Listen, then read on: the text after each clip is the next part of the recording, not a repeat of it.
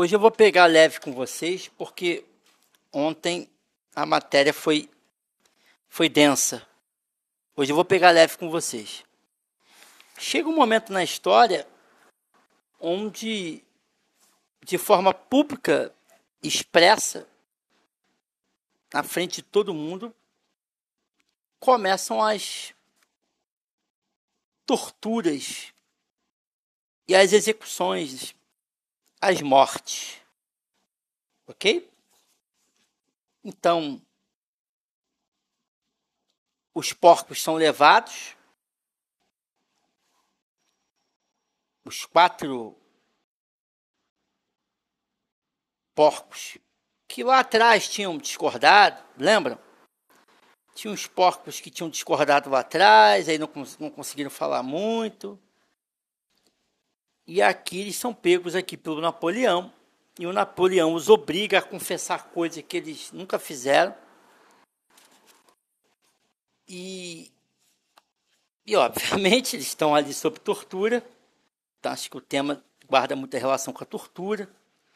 Para quem já leu 1984, também do George Orwell, lá você vai vê que o tema da tortura também é muito recorrente, então é uma marca do Orwell falar de tortura, é que ele está colocando os porcos aqui, os porcos têm que confessar que crimes que não fizeram, coisas que não fizeram, tiveram que confessar que tinham parte, parte com bola de neve, na verdade bola de neve sumiu, mas tiveram que compensar, tiveram que, que confessar, perdão,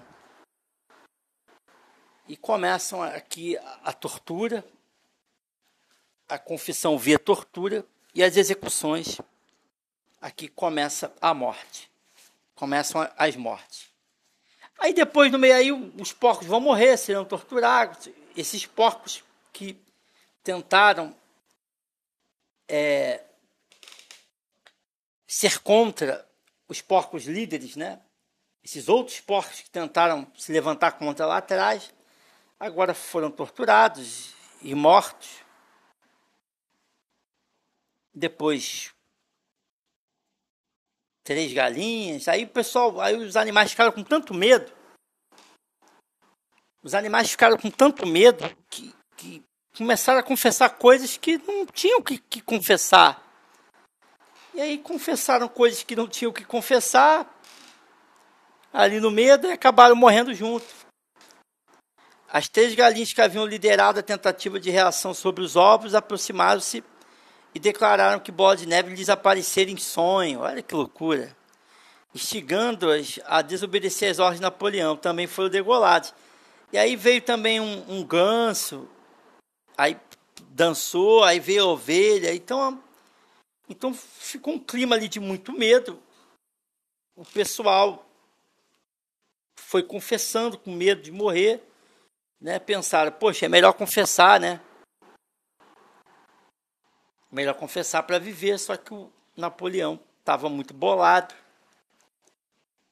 e não teve história. Quem confessou até aquilo que sonhou morreu, foi degolado.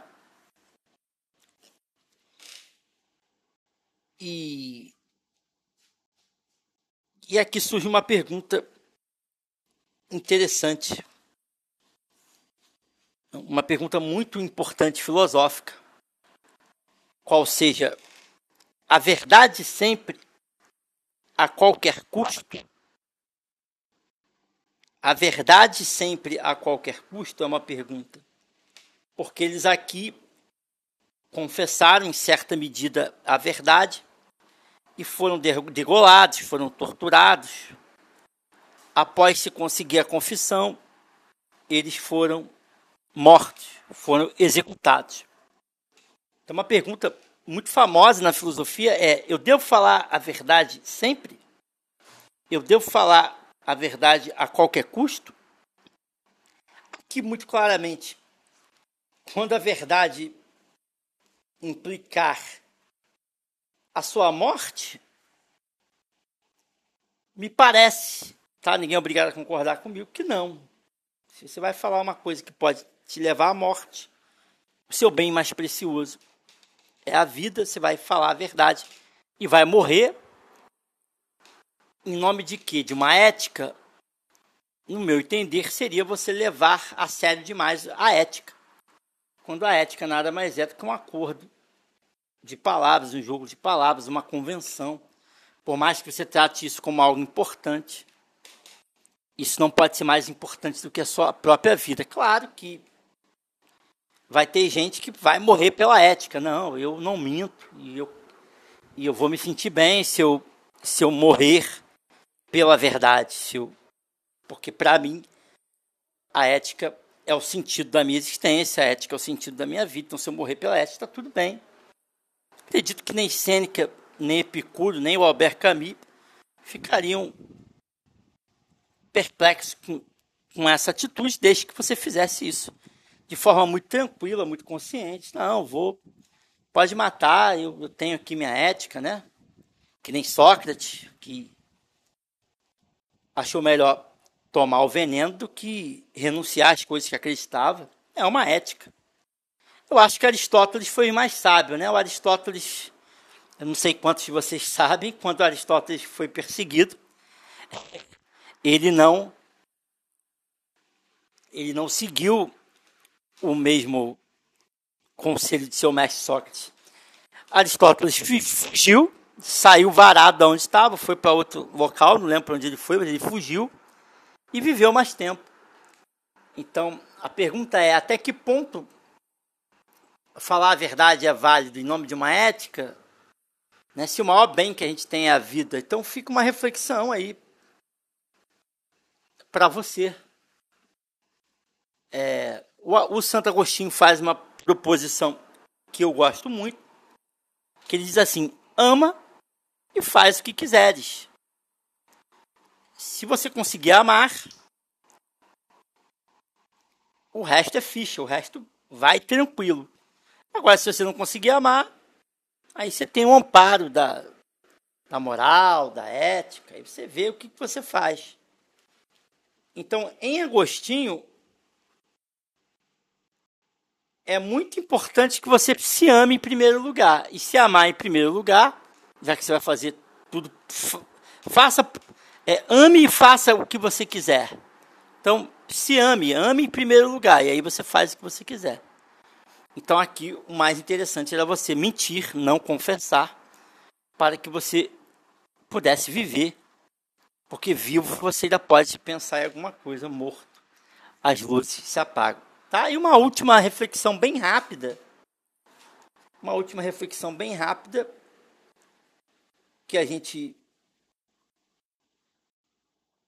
percebe aqui que os porcos deixam para a gente é o preço que se paga pela discordância. Quem discorda será eliminado socialmente falando. O Baltazar nós estudamos no livro passado fala sobre isso. Ele mesmo fala para você não discordar de ninguém, senão vão, vão te transpassar.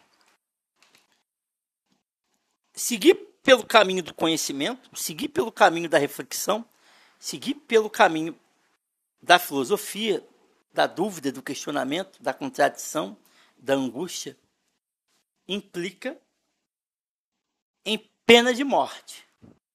Aquele que se levanta contra a sociedade será extirpado. Aquele que se levanta contra a sociedade terá pena de morte. Será extirpado, será extinto. Esse é o, esse é o preço que se paga por viver pela filosofia. Ok? Boa noite, até amanhã, se Deus quiser.